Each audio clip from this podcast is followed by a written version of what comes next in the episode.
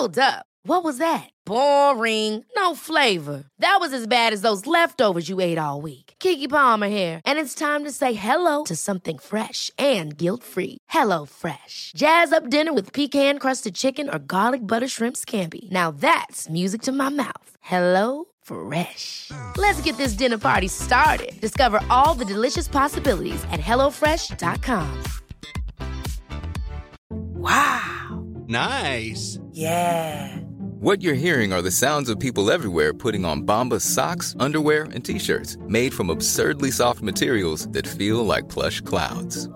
Yeah, that plush.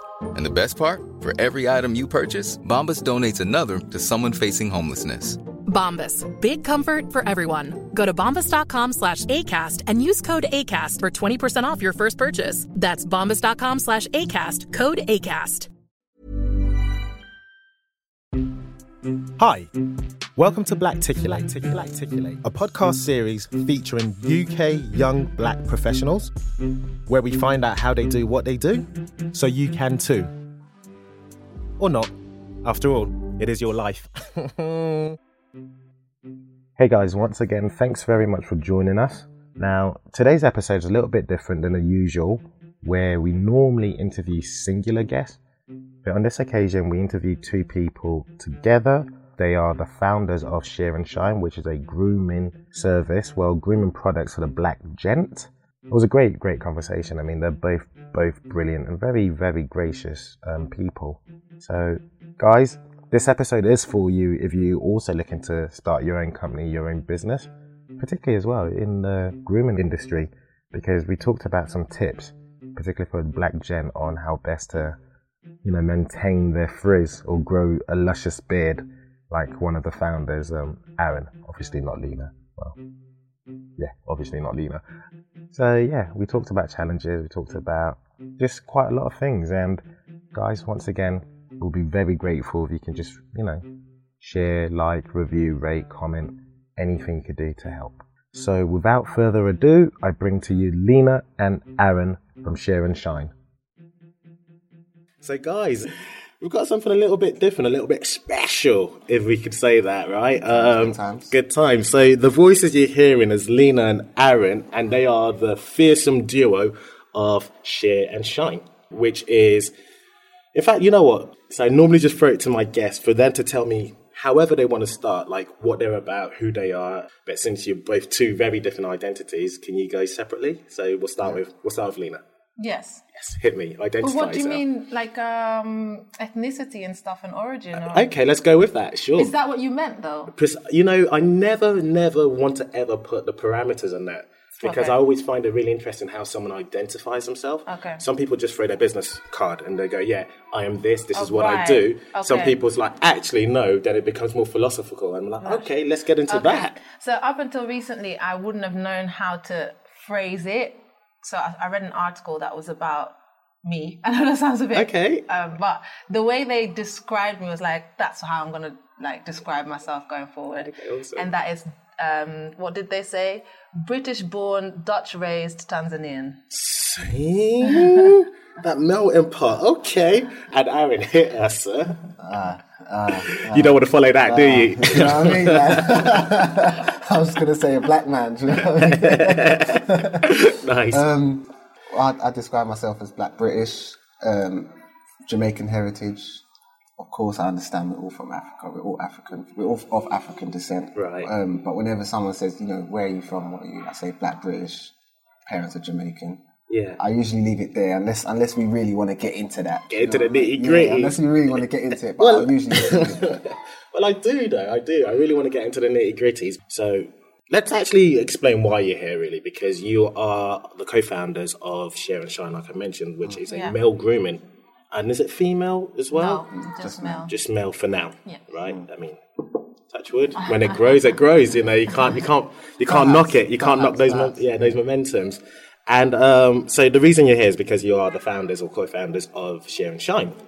And I really kind of really interested in just the grooming and the black beauty industry, and mm. specifically how you're trying to cut through that and create a stamp for yourselves. Mm. So let's not get into that yet because we will definitely come into that. But I want to get into the background of each of you and just wonder how you found yourself here. Mm. So let's start with you, Lena. You, geez, there was a there was a there was a lot. There was a melting pot of what was it? Dutch, then also Tanzanian and British. So help us, help us unearth this. Like, how did you find yourself? A, the marketing director. I don't think you mentioned your titles. In fact, should we do that, Lena? Marketing. marketing and all its guises. That is in itself really quite quite a big chunk. It's broad, yeah. yeah, big time. Yeah. Okay, Aaron, go for it.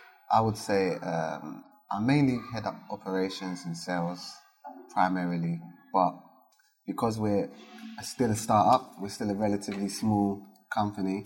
Although uh, we might have an official title, we do everything. Yeah, our jobs overlap, Our, our really, jobs yeah. overlap. We, we we both have to wear multiple hats. Yeah.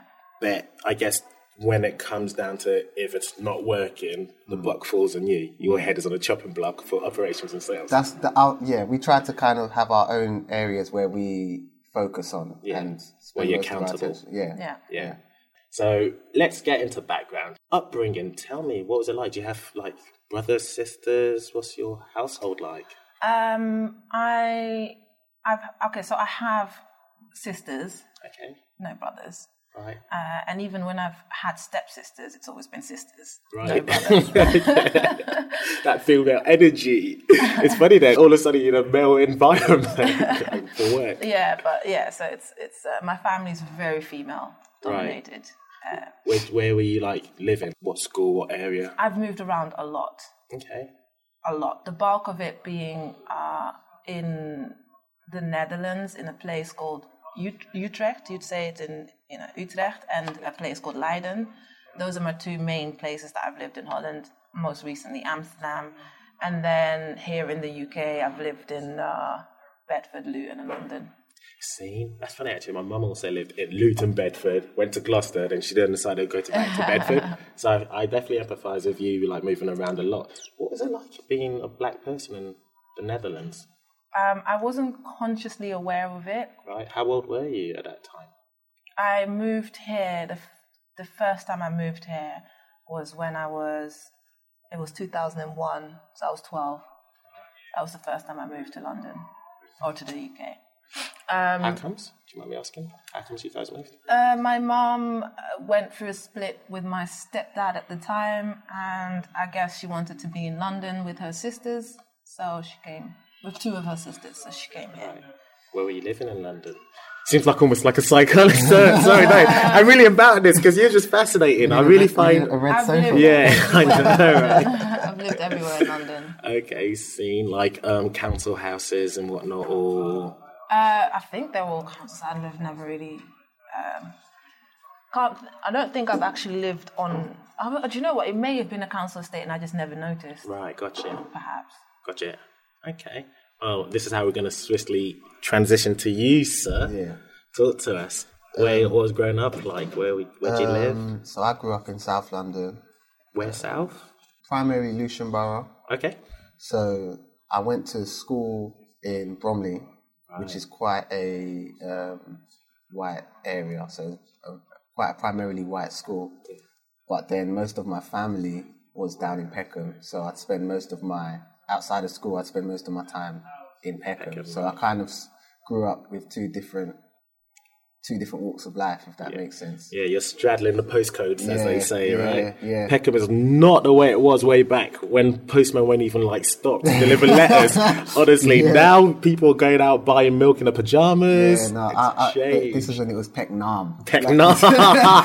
it was Pecknam, like Times are rough. yeah, dude, No. was real. It Did was you ever Peckham. did you ever get into trouble Um, occasionally with the uh, police Not or with, the, not with the police, more like just problems. Like my brother lived in Peckham, like in the heart of Peckham. So if he was in a situation, I was in a situation, kind of thing. Right, got you. Um, but because of because I spent most of my time in a very white dominated school, I had to deal with a lot of the issues that come with that. So I had to face a lot of issues with racism and Right. All that kind of nonsense.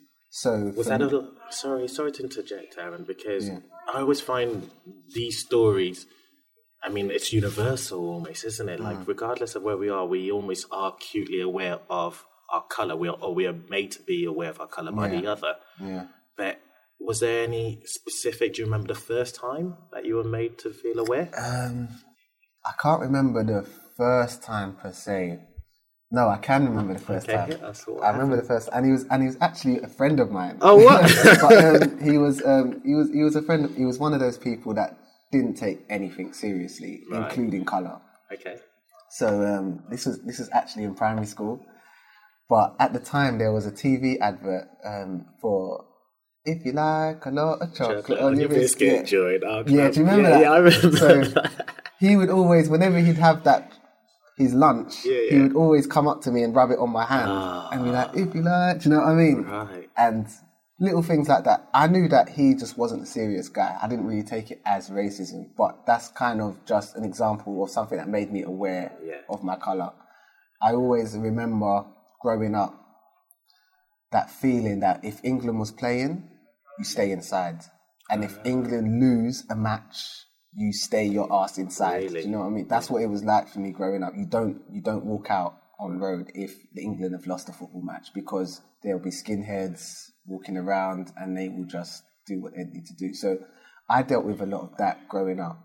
So when I would go back to, to Peckham and I'll be with my brother and it's like black on black and it's over postcodes, I'm just like, this is nonsense to me. Do you mm. know what I mean? This makes absolutely no sense. Like, obviously, I'm defending my brother if case if case needs be, but that whole lifestyle didn't make sense to me because of what I was facing daily. Like, it just didn't it didn't make sense. So, so from then, I kind of did my best to kind of swerve that whole life. Right. Mm. That's really interesting. And yeah, Lena, there was there occasion that where you, or do you remember the first time you were acutely aware of your race? I think it was when I came to school here in London. Right. I, I was uh, I was year nine. I just remember one time in form class, my best friend, who's still my best friend till this day, actually, she said something along, along the lines of "all the black girls stick together" or something like that, and that's that moment was what was when I was like, "Oh, oh yeah, oh." Do you know what I mean? Like, Yeah. and there is a there is a divisiveness a little bit, or, or clicky clicky behavior a little bit, and that's the day after that that I started to be very aware. Prior to that, obviously, it, you know, I'm not colorblind, so I know that my skin is darker then, but it was never a conscious thing that came with other. Does that make sense? Yeah, no, I'm I, trying to say? I I'm hear you. to get at my- Do you do you use your skin tone or race now in this environment and currently what you do mm. As a an advantage, or do you see there's challenges with what it is you're trying to do um, because? I, I try to be quite pragmatic right? in my outlook on life and the reality is is that it does have an effect to some degree. It does create certain people will have certain perceptions of you or certain stereotypes or in their subconscious of what they expect you to be like just based on your skin color and what they've seen of black people in the media if someone's never met interacted with a black person or very few black people they're judging it by what they've seen on TV for or sure. what they expect you to be.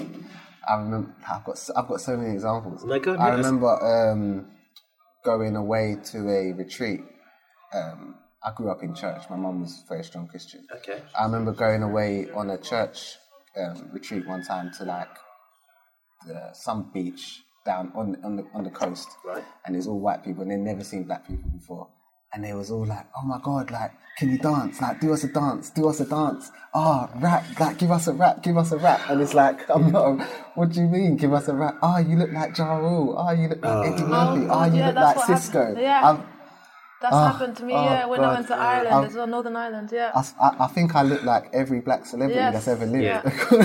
Do you know what I mean? I've had that. So that's just the reality. Mm.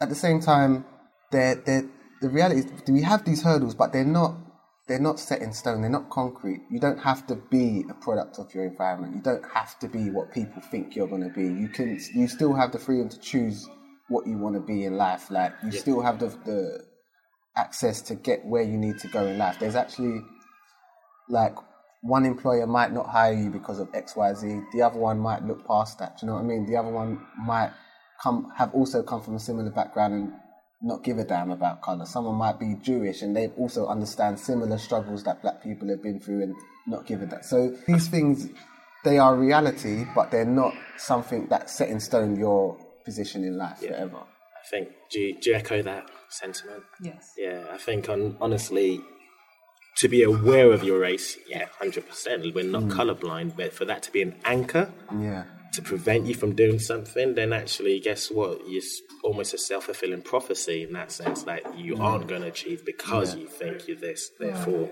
I, you know, I won't even bother. Yeah. Yeah. So no, that I totally agree with you. And that's one of the many reasons behind Sheer and Shine as well, is because Okay. I want to kind of um, empower or kind of show another side of the coin for young black men that are coming up. Because the same media that white people might be getting brainwashed to only see black people as one dimensional, it's the same media that we're also consuming. Yeah.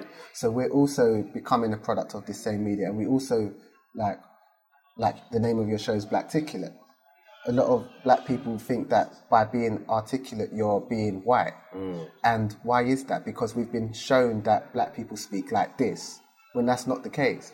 So, by what we're doing with Sheer and Shine is showing that we can be articulate, we can be well dressed, we can be well groomed. That we are not one dimensional people. We can do all sorts. You know what I mean? Yeah, we, no, we come in, we come in all different shapes and sizes, just like any other race. Yeah. So it's just opening. It's just creating option. I guess this is the things that you tackle, like the communication aspect of how you showcase that share and shine is everything and then some. Yeah. So how do you do it? Like, Um, well, one of the things that we do, for example, is put a, a huge emphasis on the partnerships as well that we form. Um, and for example, trying to find a way to answer this question.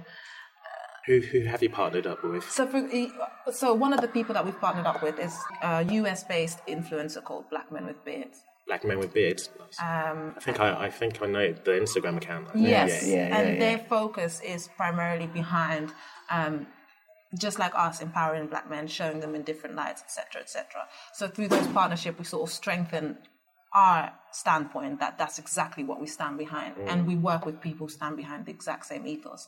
And then it's also also through our blog and the way that we communicate on Twitter. It's very professional. Uh, we don't dumb down our conversation because we're not speaking to a dumb audience, Yeah. and I don't understand why that assumption should be there. We're speaking to a highly intelligent audience that also understands how to read and consume information, just like any other person. So that's exactly how we communicate with them on our blog, on Twitter, on our emails, etc. No, I agree with you. Now, question is, do you have a brick and mortar store? We we don't have the store anymore. We started because I started Sheer and Shine as a barbershop. Right. Oh, so in you were a barber. Yeah. Oh, nice. Okay. Yeah, so like we- it was your store, or you had a seat. No, it's my store. Aaron, Aaron's about that. He's about that life, you know. Damn, I'm, I'm in front of royalty right now, really. and his beard game is on point. I'm not gonna lie, man. I've been itching my beard throughout this conversation, guys, and I'm just, I'm embarrassed. I'm up, embarrassed. man, I'll hook you Is it? Is it? You heard it first, guys. You heard it first. I'm, I'm, I'm counting on Yeah, that. send, send me send me your address. bless, bless. but tell me about the start, the But yeah, fruition. so so so we started as as a barbershop in Croydon, and um, that's kind of the origins. But now we've kind of moved on to just solely focusing on the brand and Right. really just getting the brand out there, and the, and the range of products is kind of what we're focusing on now. And you obviously, when you go on your website, you're able to buy these products. So it's Yeah. e-commerce. Yeah. So a lot of it is it because you're still in your infancy. How long have you guys been going on for? About a Just a year. So your first focus is brand awareness, try and reach Yes. as many people Yes. as possible. You can buy our products in stores though. Oh, okay. Where? Um, so there's Zandy in Peckham and Lewisham. awesome. Yes, Lewisham Shopping Centre in Peckham Rye. Um, then Store. there is uh, the Grey Store in Lewisham. Then there is um, another store called More Something. We just literally closed that deal with them, um, and they're opening up. I think it's North London, so that's going to be up on our website. There's a page on our website that says stockist. Guys, We're also once again, I'll link that up to the show notes. we're in a few places. Yeah. So talk to me about that. How, considering again you're only a year old, how do you get yourself in these in these like brick and mortar stores, these stockist places? Well, What that's- those it's a conversations lot of- like? It's a lot of just calling around, um, speaking to people, emailing people, Right. um, and repeat, rinse, repeat, chasing it up. And, So- and a lot of people come to us as well because Oh. they've heard about Sheer and Shine, and um, they want to stock us. They want to provide something for the men that are coming into their shops. So a lot of people come to us as well. No, you got, you got. I mean, you've got the, you've got the mic, you've got the space. Tell us what's unique about Share and Shine, and why Um, people wanting to stock it. Yeah, well, it's what's unique about it is that we're the first black-owned company that's really focusing on black men in the UK. So within the hair care market, there's hundreds and hundreds of options for women to condition, to relax, to straighten, to go natural. There's, there's women have abundance of choice. Right. The men, whenever you go to the men's section, it's literally just Dax. Dax, right, got it's just you. literally just diff- that's literally that all that you really see for men. There's not really anything that's catered for men. Or you might find that some brands might have a little offshoot thing that they kind of do for men. But there's no companies out there that are saying, listen, we want to tackle the issues that black men face. So for a lot of black men, like myself, for example, before we started this, my only option was to, you know, if I'm in Boots or Tesco's or whatever, would be to pick up a European um, product. Okay, So I'd be looking at the product and I'm thinking, is this even going to work on my hair type? Because it's not the same hair type that I'm seeing on this box Yeah, or my sure. skin type. You know what I mean? So I mean, that actually kinda- sort of brings me into the questions like, what is the differentiation? I mean, bar obviously the obvious of like, Mm. we've got tighter curls and sometimes we're more prone to keloids and whatnot Mm. because follicles bury back into the skin. Trust me, it's a hard life, guys. It's a hard life. But like, even from a male to female perspective, is there such a stark difference? It's it's very it's small. It's, Okay. It's, it's not it's not like massive massive differences, but there are differences. Like the you just kind of said what the differences are really. Right, But okay. um, uh, men's hair is often more dense. It often requires more maintenance, and also our beards are on our face, so it requires a different kind of um, procedure and care Right. when you're when you're taking care of male. Can I get some secrets, secret tips, give to my audience? Like when you say these cares, what should they be doing or looking at? And obviously, buy, share, and shine without a shadow of a doubt. We'll start with that. But What do you mean, like um, in terms of like, like the rituals, like yeah, what is a what would be a good ritual? Say, for instance, for me to get a great beard like Aaron, because I know for sure my hair just breaks. It ain't even one of them ones. It's a, I can't grow my hair. I literally can't grow my hair. My skin's sensitive. Look at me. It's not all about me. I know it's about you guys listening, but geez, I mean, I've got an option here to actually talk to the professionals. So It's, it's largely about grooming it, like brushing it, making sure that you get into a routine of brushing the hair, training the hair, how to grow, which direction you want it to grow. Okay. Do you brush it down? Do you comb it out? Um, making sure that the beard is moisturized as well. Like you have to hydrate your beard like you would hydrate your body. So Right. you need, need to be getting moisture into the beard, otherwise it becomes brittle, and that's what kind of prevents it from growing as well. So you really have to like be aware of the condition that your beard's in. So if you see that it's looking a bit dry today, you need to condition it because the conditioning helps. Conditioning does exactly what conditioner says. It conditions the the condition of your hair. Right, right. It locks in moisture. it locks in. It primarily. locks in Oh, okay. moisture. It's like it makes your hair fitter. Right, It makes gotcha. it healthier. So it makes it makes the um, the follicles, not the follicles, the, the the strands of the hair, the outer layers, more coated, more glossy. I w- I'm with you. And combing it regularly isn't bad for it. It's you No, just brushing teaching it, brushing it, brushing, brushing it, and whatnot. it. It's having like a beard brush. Yeah, a, a nice brush and beard oil that gets that, that kind of when your beard gets to a certain length, your skin creates natural oils in the skin. But when your beard is quite long, those oils are not reaching the full strand of your hair. Okay. So the beard oil just helps to supplement that and keep the whole beard moisturized. Guys, you heard it here first. Sure, give you some uh, trade secrets out here. Lena, I want to actually focus on you a little bit because obviously you are a lady and a very beautiful one at that. I hope you don't mind me saying. Thank you. Right? How how is it for you? Do you enjoy what it is you're doing, and how do you sort of guess communicate about the male space being a lady? Is, does anyone ever think like, well, you can't speak on our behalf because you're a woman? Have you ever had that? Mm, Does that make sense? My question. Yes, but Okay. I, okay, what? It, okay, so nobody's outright said it, but they say it through their body language Okay. and their responses to me. So, for example, when we're at an event and we're communicating the product, you can see that people gravitate through their body language, and even their listening gravitates towards Aaron as if to say, "Yeah, okay, great." But what do you have to say about the whole situation? Which is fine. I, you know, just the same way if I was in a situation where I'm buying products for women and there's a stand and there's a man and a woman, my instinct would be to direct myself towards the woman and ask her for advice and tips. So I don't necessarily take offense to that. Okay. Um, but other than that, don't I don't, I don't, I can't say that I experienced that necessarily. No, you have. You have. Definitely have. Yeah, you've got a story. Okay, yeah, go because on. when we had when we were still running the shop in those earlier days, whenever someone would call up to the shop and they would speak to Lena, they would not everyone, but a lot of people would just completely dismiss Lena and mm. say, you know, well, I need to speak to the boss, I need to speak to Aaron, kind of thing, mm. not knowing that Lena's founder in the company as well. So she's she's has all of the same um, decision making powers that I do. However, what you've done now is you've pissed off Lena. Which is not a good oh, look. I completely forgot about that. It's, I uh, do, oh, I've completely forgot about those times.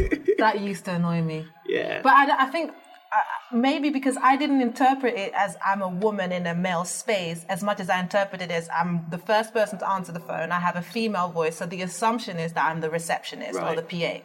And my thought process is even if I am the PA or the assistant, um, the company you're calling values those people just as much as they value the people at the top. So even if I was a PA and I didn't have a say so, if my PA came to me and said this person was rude on the phone, and that's the person I'm not going to deal with anymore.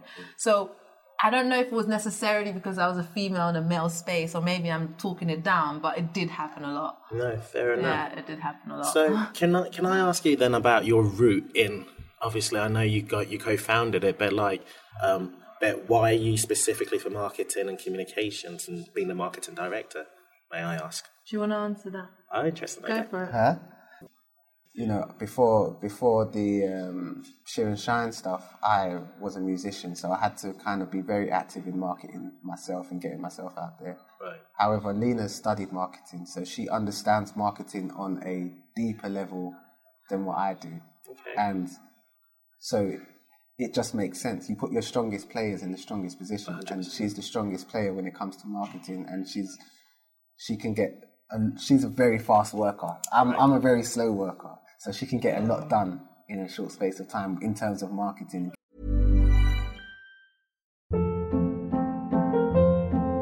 Hold up. What was that? Boring. No flavor. That was as bad as those leftovers you ate all week. Keke Palmer here, and it's time to say hello to something fresh and guilt-free. Hello Fresh. Jazz up dinner with pecan-crusted chicken or garlic butter shrimp scampi. Now that's music to my mouth. Hello Fresh. Let's get this dinner party started. Discover all the delicious possibilities at hellofresh.com. Hey, it's Ryan Reynolds, and I'm here with Keith, co star of my upcoming film, If, only in theaters, May 17th. Do you want to tell people the big news? All right, I'll do it. Sign up now and you'll get unlimited for $15 a month and six months of Paramount Plus Essential Plan on us. Mintmobile.com slash switch. Upfront payment of $45 equivalent to $15 per month. Unlimited over 40 gigabytes per month. Face lower speeds. Videos at 480p. Active Mint customers by 531.24 get six months of Paramount Plus Essential Plan. Auto renews after six months. Offer ends May 31st, 2024. Separate Paramount Plus registration required. Terms and conditions apply if rated PG. Many of us have those stubborn pounds that seem impossible to lose, no matter how good we eat or how hard we work out. My solution is PlushCare. PlushCare is a leading telehealth provider with doctors who are there for you day and night to partner with you in your weight loss journey. They can prescribe FDA-approved weight loss medications like Wegovy and Zepbound for those who qualify. Plus, they accept most insurance plans. To get started, visit plushcare.com slash weight loss. That's plushcare.com slash weight loss. Get a lot of content and do that and run with it. So it just it makes sense for her to head that up. Right. Okay. And then can I talk? Can you? Can we speak about your process? If that's okay. Let's uh, take a case and example where you've just locked a deal for. Was it Mort? No. Where's the new store that you're going to be stocked at? More- something. I More is it more hair and beauty or more beauty? And then there's another one called Untamed Beauty in names. Yeah. Let's try Don't worry about that. We will Can- edit that. we We'll edit that. We'll more edit. beauty. Yeah, more beauty. how, from a from a marketing perspective, and then obviously from operationals, how did you manage that entire process from? Can I dare I ask from start to finish?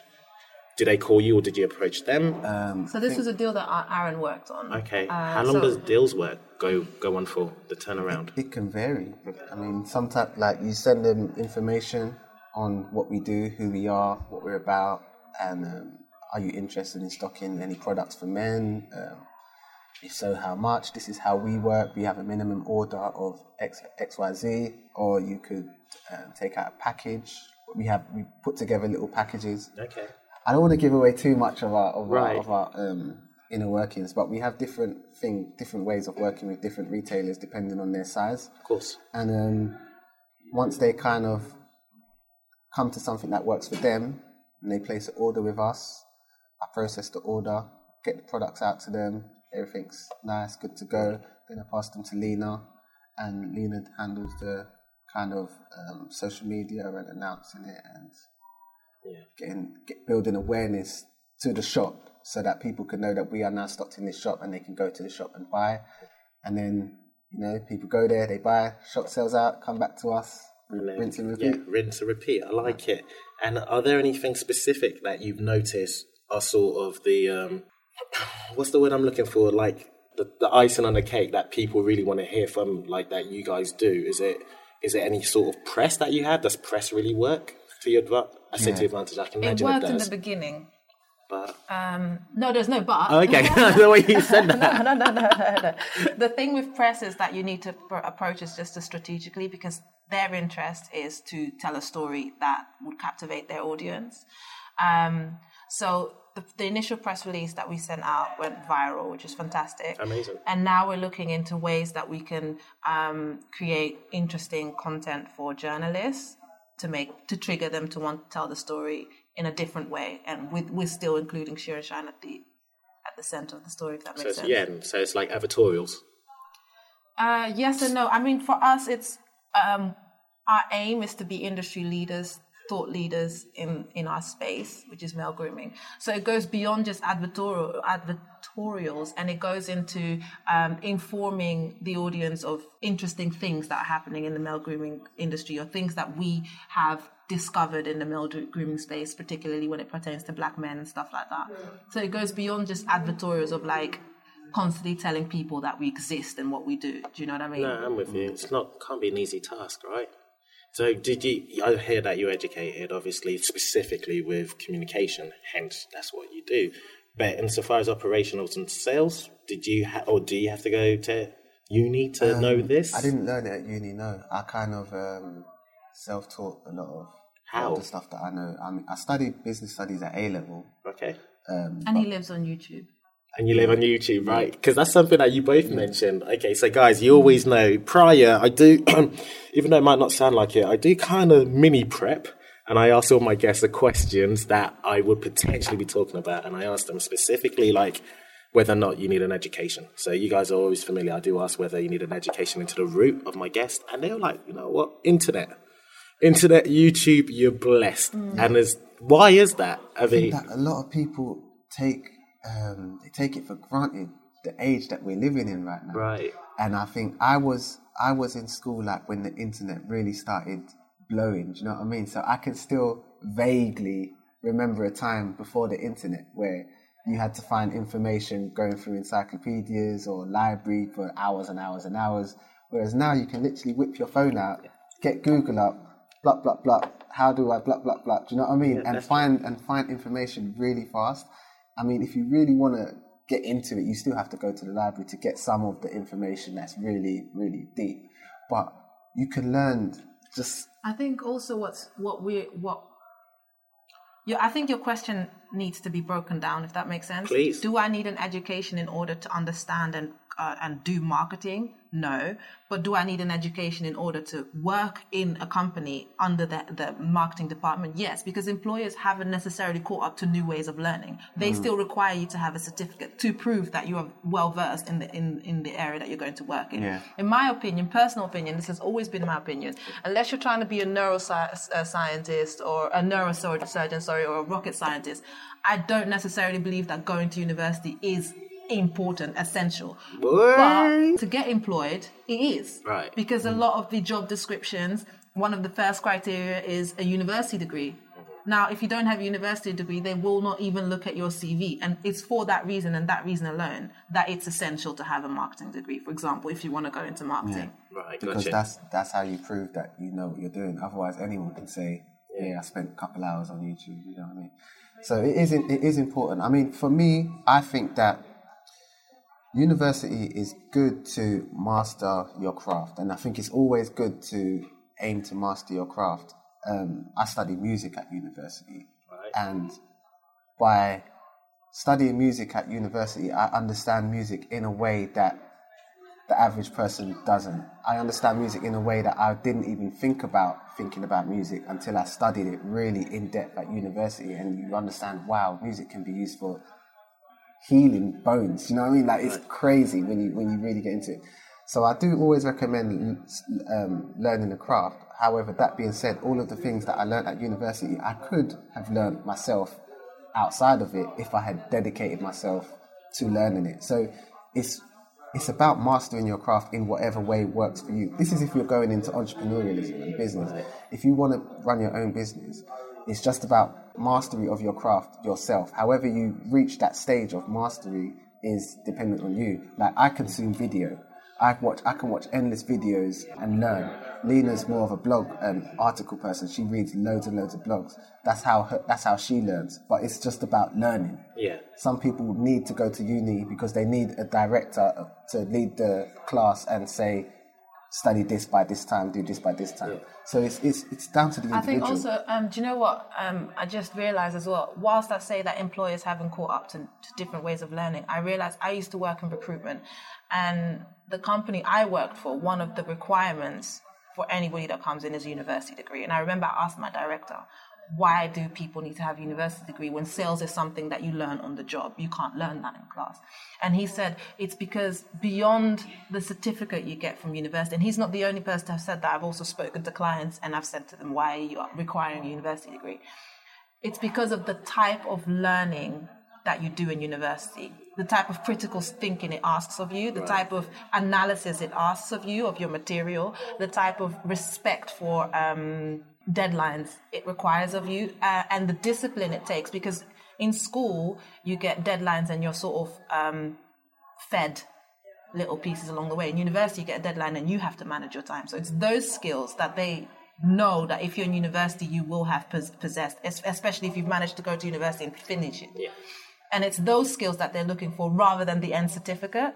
So that's another thing to note. For them, mm-hmm. university is not necessarily just about the certificate you get because more times than not, it doesn't matter what university degree you have. Do you know what I mean? Mm-hmm. It is more about the process of learning, the analytical skills, the ability to dissect information. Those are the skills that come with going to university. Mm. I think we shouldn't necessarily overlook that either. But imagine I'm a listener and I'm like, yes, Lena and Aaron, they're, they're phenomenal, they're fantastic, they're about that life, they're killing it. Kudos, congrats. How can I almost emulate what it is they do if I wanted to start and be in that space? Now, I'm not saying give them your secret sauce or anything, but what would you say were the pillars, the essential things to sort of know and have in place? In a sense, almost speaking to yourself a year earlier, what you wish you. Um, I think I always bring it back down to networking, and that goes beyond whether you're trying to be in business or trying to be in this space, trying to be in employment, trying to be in anything. I think your network is essential, not just because of the access they provide, but it can also be before, because of the benchmark they provide, the motivation they can, you know, instill in you without you even realizing. Um, it, the whole concept of birds of a feather and stuff. So I Right. think networking is is key. Okay, so to start a business such as Sheer and Shine, but or maybe any business, is you got to be for you. It's crucial that you have a good network that will help elevate or help you on your way. I, I think I think network helps growing your business. I think having a, a good strong network is key to growing your business. I think to starting your business is um, it's about mindset. The mindset is, is, is the first thing. Um, you've got to have a very solution focused mindset in that you understand that you're gonna have loads of problems, you're gonna hit loads of walls, you're gonna hit loads of barriers, you're gonna have loads of times where you think, ah, F this, I'm going to give up or whatever. Or just that you understand it's not an easy process. So the mindset needs to be correct before you even start anything. And then it's just about um, self discipline and really dedicating yourself to what you're trying to do.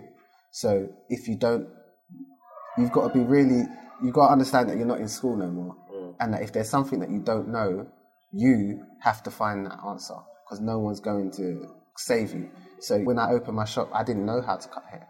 I Oh, had really? to learn. Yeah, I had to learn What? how to. Did cut you know hair. that? Yeah, What? So I didn't know how to cut. Who was your first customer? Put the chance at you. Do you know what I mean? No, do you know? You don't understand how sacred a good barber is, man. I'll travel. I know you know. I mean, I know you know. I know you know. I hired barbers. I hired barbers. I hi- Okay, I because I was just picturing like seeing Aaron, that one chair, innit? just one That's- with the clippers. Yeah, and that one guy comes through and he goes, "Yeah, I've done this before. Still, why's your hand shaking there, fam? Don't worry about me." No, no, no. So I, I hired barbers, Right. but I was at a stage where I needed to be. I, Wait, I- I, love the way he went. Did you know this? yeah, yeah. and you didn't stop. Oh, yeah. You said nothing. You, said let the nothing. strain go. I lie. but yeah, you've got, you've got, you've got to think big. Do you know what I mean? And you've got to think solution focused. And you mm. have to. So I, I went into. I didn't know how to cut hair, but I knew that I wanted to have a barber shop that raised the bar of barbering and could. I wasn't happy with the current level of barbering. I wanted to raise the levels. So I hired barbers, but then I was finding that I, it was hard, difficult to find the people that shared my vision for what I was doing. So it was a case of the only way I'm going to really do this is if I learn myself. Right. So I had to learn barbering. Like I had to learn. I had, I had to become the student to my own employees. Yeah, if that no, makes I'm with you, I'm with and you. then I had to um, go away. I, I went and um, my cousin's barber. I went to his shop and sat down with him for a few months and really studied the craft and learnt it. I went on YouTube. I watched tutorials day and night. You still I, do? I, I still do. Just it's like barber porn to me now. I just literally just watch haircuts just for fun. And then um, Is there any? First, throw a couple of names out. Who should we look at? um, 360 Jeezy is is one of my favorites. Um, I'm annoyed that I'm like, I can, I get it. I'm annoyed that I got into the stage that I get it. Like he can send me a video, and I'll. And then you'll say that you love like- it. Yeah, you're like that, that's some skills. that's a nice stage right See there. that fade? That's a nice Because See, I you, to see that it clippers? like See that clippers? Yeah. Shake it now, shake it. No, um, brilliant, and that's how you know you guys are going to kill it because you love your craft. You're in it, you've immersed it to the point where you know the difference in a good barber and a bad barber. And I think you touched on something quite interesting, Aaron. And I think maybe um, Lena, you might also know this, but when it comes down to the quality of barber shops, we.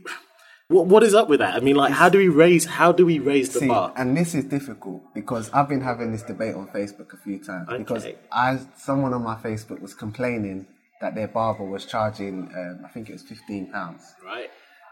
And I was explaining that when I was a kid, a haircut cost a tenner. I'm a full grown man, and haircut still cost a tenner. Mm. Have we not thought about inflation and how that's affecting? Rent has gone up. Rent has living gone up, Standards living have gone up. this has gone up, Cost of tools have gone up. Cost of staff Exactly. have gone up. But haircuts but the are haircut still is ten still a pounds. tenner. so true, the man. barbers, Never the barbers are that. struggling to make ends meet. Yeah. So if you're struggling to ends make ends meet, you can't complain that the shop becomes derelict or it becomes run down. Hmm. Do you know what I mean? Because we're not making enough. If you go to a European salon like Toni and Guy, you're paying thirty five pounds Yeah. for your for, for a Yeah. snip snip. Yeah. They can if you're making those kind of margins, you can afford to keep the shop looking a certain way. Yeah. That being said, the barbers themselves also have to raise the bar. They also have to be prepared to provide uh, quality service so that when someone's handing over fifteen pounds, they're happy to hand over. And that also, I think £15. adding to that, consumers don't realize how much power we have. With every penny we spend, we're voting, essentially. Oh, interesting. So, if you go to a barber shop and the service is shit, but you keep going back there, you're not telling the barber through your action that this needs to change. Mm. You only do that by saying, "Do you know what, I'm not going to stand for this, I'm out. I'm going to find another barber that raises up to my standards, and I'm going to vote by paying to their service. Now you're telling your ex barber that I need to change the way I behave, otherwise, I'm going to lose customers. Yeah. Right. Barbers will not change the way they behave if their customers keep coming back. Why got- would you? That that's true, but I ain't gonna lie. Like I was saying, we're loyal to our barbers. I mean, my barber, To a he fault. can, he, yeah, to a fault. I mean, he can he can do me a nice, you know, shape But up once in a while but and what's going to happen is that as as cost of living goes up, continues to rise, as rents continue to rise, your favorite barber is going to eventually close down. Hmm. Unless he's making 100%. unless he's making enough money, your favorite barber is going to close down 100%. because he's, he's not going to be able to keep the lights on. So when he when he decides, like halfway through the trim, to go get a munch, But I this need to tell him. I need to say Yeah, that that's not yeah, cool. Yes. Yeah, and when he is- decides that he's not going to open shop at 10 a.m. when they Yes. claim they're meant to be open Yes, at 10 a.m. 100%. They, they need Yeah. they need so Because- it's, it's a two way street. The barbers need to up the levels, Mm. seriously need to up the levels, and the customers need to be prepared to pay a little bit more for it's also service. penalty. Like that's just how. If you look at any other walks of life, you misbehave, you get um, held accountable for that, and that's how you change your behavior, right? Yeah. So you tell the barber, barber once, you do. You, I, I- I don't accept you walking out of my haircut halfway through. I'm a customer. I'm a paying customer. He does it again. You don't go back there. You Mm. don't keep going back there. No, no, no. I mean, when you say it like that, it sounds. Why the hell would you? Keep, I don't even No, understand I mean, why you yeah. keep going back there. No. trim now, the trim. That's. Convenience, the trim, the And- and convenience. it's It's also it's, literally my And locals. it's also because yeah. so many barbers are the same. So it's like you go, you you leave that barber, the other barber shop does exactly the same thing. However, his shape up's not even as clean. So it's like it's a difficult situation for the barbers and for the customers. But unless things change pretty soon, Which is, I think, why you guys are going to be smashing it. And honestly, I can't. I'm just looking forward to your rise because it's just going to be exponential. It's just going to be huge. that's the hope. Um, no, hundred percent. Okay, guys. So I want to give you the free reign. I know you kind of we again. This is a conversation. You know how it goes, just mm. rolls. But I've heard from your side, and if I'm going to do a summary and tell me if I'm wrong, you were saying when it comes down to starting up your own company, not necessarily Sheer and Shine, networking is imperative. You've got to know you have the right people. But then you're also talking about the mind frame and self discipline and being able to problem solve. yeah, self development is key. Can you, and this is going to be, I guess, my final question on this, and I'm going to give you guys almost your Jerry Springer moment, but um, final thoughts. But can you be delusioned? Can you feel like what you have as a product or service, can you go too far down that rabbit hole, if you know what I mean? And all of a sudden you're financially broke, everything is not working out for you. When should you stop that? I think it's, it's very it's very that? important to understand whether what you're doing, whether there's actually a market for what you're doing, or if the, is this just a passion that you have. How do you differentiate that? Um, Research. research. Research is the only way you can find out, unless it's a product that has never existed in the market. But then, even then, there is research that you can do to establish whether there will be a need for this product or not. It's all about research. The more you read, the more you understand, the more you can come to the conclusion that there is a need for this thing to exist. And if you come to the conclusion that there is a need to, for this thing to exist, that's when you need to start developing passion for it. I think before that, the passion could blind you from the harsh truth that the market doesn't need it. Yeah. Mm. Sorry, it mm. doesn't. So, for example, it's like how big is the hair care market as a whole? Okay, how big is the Afro hair care section inside that market? Okay, how big is the men inside that inside that smaller section? Okay, how many black men live in the UK? How many black men live in America? How many black men live there? Okay, you have access to the black men in the UK, so that's where you're going to start. So you that's how, this is how you do your But it's, market. it's not just about how many people are in the world. Not every. It's also about whether these people even have a habit of buying the product Yeah. that you're about to put out on the market. But it's all about narrowing it down. Yeah. Like laser focus, like narrowing it down, zooming down, zooming down. Okay, so you've got there's this many black people in the UK. Okay, my product is for black people between 25 to 50. Okay, cool. How many of those people are likely to be interested in my product? Do you know what I mean? This is how you do your market research, and then you understand is there actually a market for my product for me to, to sustain a business? If I was to reach all of those people, because you're not going to reach all of them, you're only going to reach like 2% of them if you're lucky is that 2% going to be enough to make a sustainable business and then you, and now you now understand whether your business is viable or not Okay, gotcha. And then promotion wise, any tools, any um, any advice? Um, I think well, marketing goes beyond just promotion. Yeah, of course. but um, I think just look at uh, how the most important thing when it comes to market is to see things from the consumer perspective. In my opinion, so how do they? How are they triggered? And then you need to figure out what resources do you have to push those buttons. Um, some of it you'll be you'll have immediate access to. Some of it you won't. You just need to figure out how your consumers think and how they're triggered and how they cons- how they um, learn about new brands and stuff like that. And then you need to find the best way to reach them. It's funny because just to go on having the end user in mind or like your consumers, right? Is I heard someone, someone a lot smarter than I say, make sure you talk to the polar extremes of each because then the mean sort out itself. So if you can actually please your harshest critic, then you're smiling. Mm. yeah you know, Yeah. and I thought that was quite fun. Yeah, okay, sense. guys. I mean, is there anything from, if you look at it from a context of the listeners, anything that we haven't spoken about that you feel is quite important to know from how to get started, like a business like yours? I would just say that it's important to, like I said, going back to the mindset, it's important to understand that just because you don't know something now doesn't mean that you can't become it. Like every expert was once a beginner at something. So, and someone said a really good quote to me, which is um, starting a business is like walking into a dark room and trying to find a light switch. So at first you're fumbling around, you don't know what you're doing, you can't see anything, but eventually you find the light switch and things start to make sense. It's, things start to come together. So it's just just start. You know what I mean? Just start the process of learning what it is that you're trying to do and understanding things.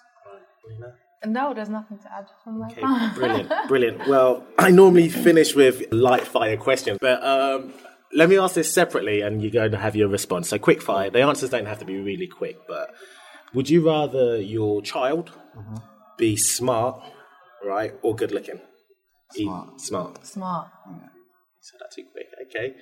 You've got in this current environment and climate, you've got your last five pounds. What would you spend it on? Lena, go.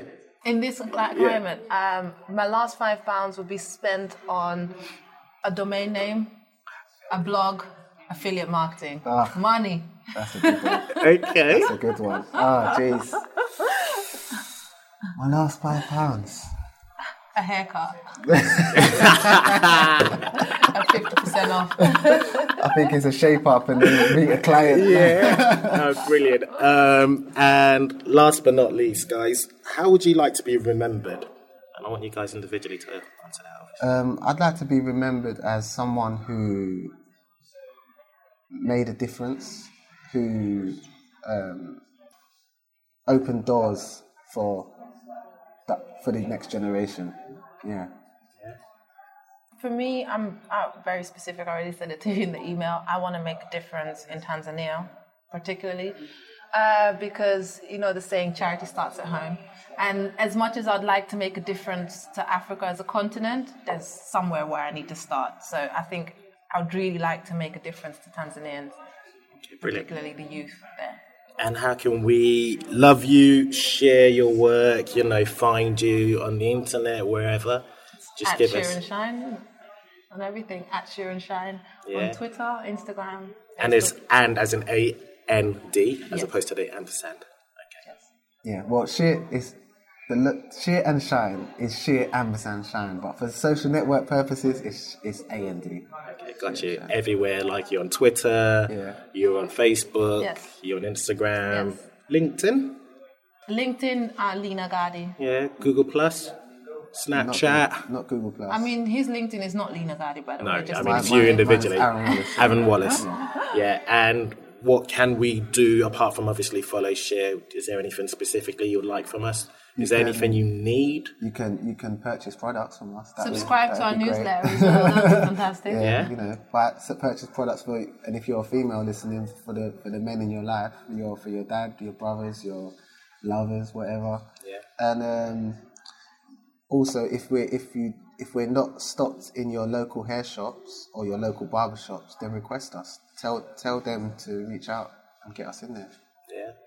Or send us their contact details and Yeah. we'll reach out to them. Either That way. too, Yeah. Yeah. But it's e- it's even more powerful when If- yes. you when you Yes. tell them that you want us to Yes, stock yes. stocked in there. Yes. Oh, brilliant. Well, guys, it's been an absolute pleasure having you. Thanks for and, having uh, Guys, thanks for listening once again to another episode of Blackticulate. Stay tuned for another episode. Peace. Hey guys, how did you find the episode? I hope it was useful. Um, we're always trying to make this as useful as possible to you. So if you do what it is our guest did, and there were things that we didn't cover or the things that we didn't talk about, then please get in touch. And secondly, if you are able to teach us what it is you do as a profession, then also get in touch because we would love to feature you on Blackticulate. And you can do that via our social media mm-hmm. accounts or even our email, which is contact at blackticulate.com. We appreciate your support as always, and and we'll see you on the next episode of Blackticulate. Have a great day. Bye.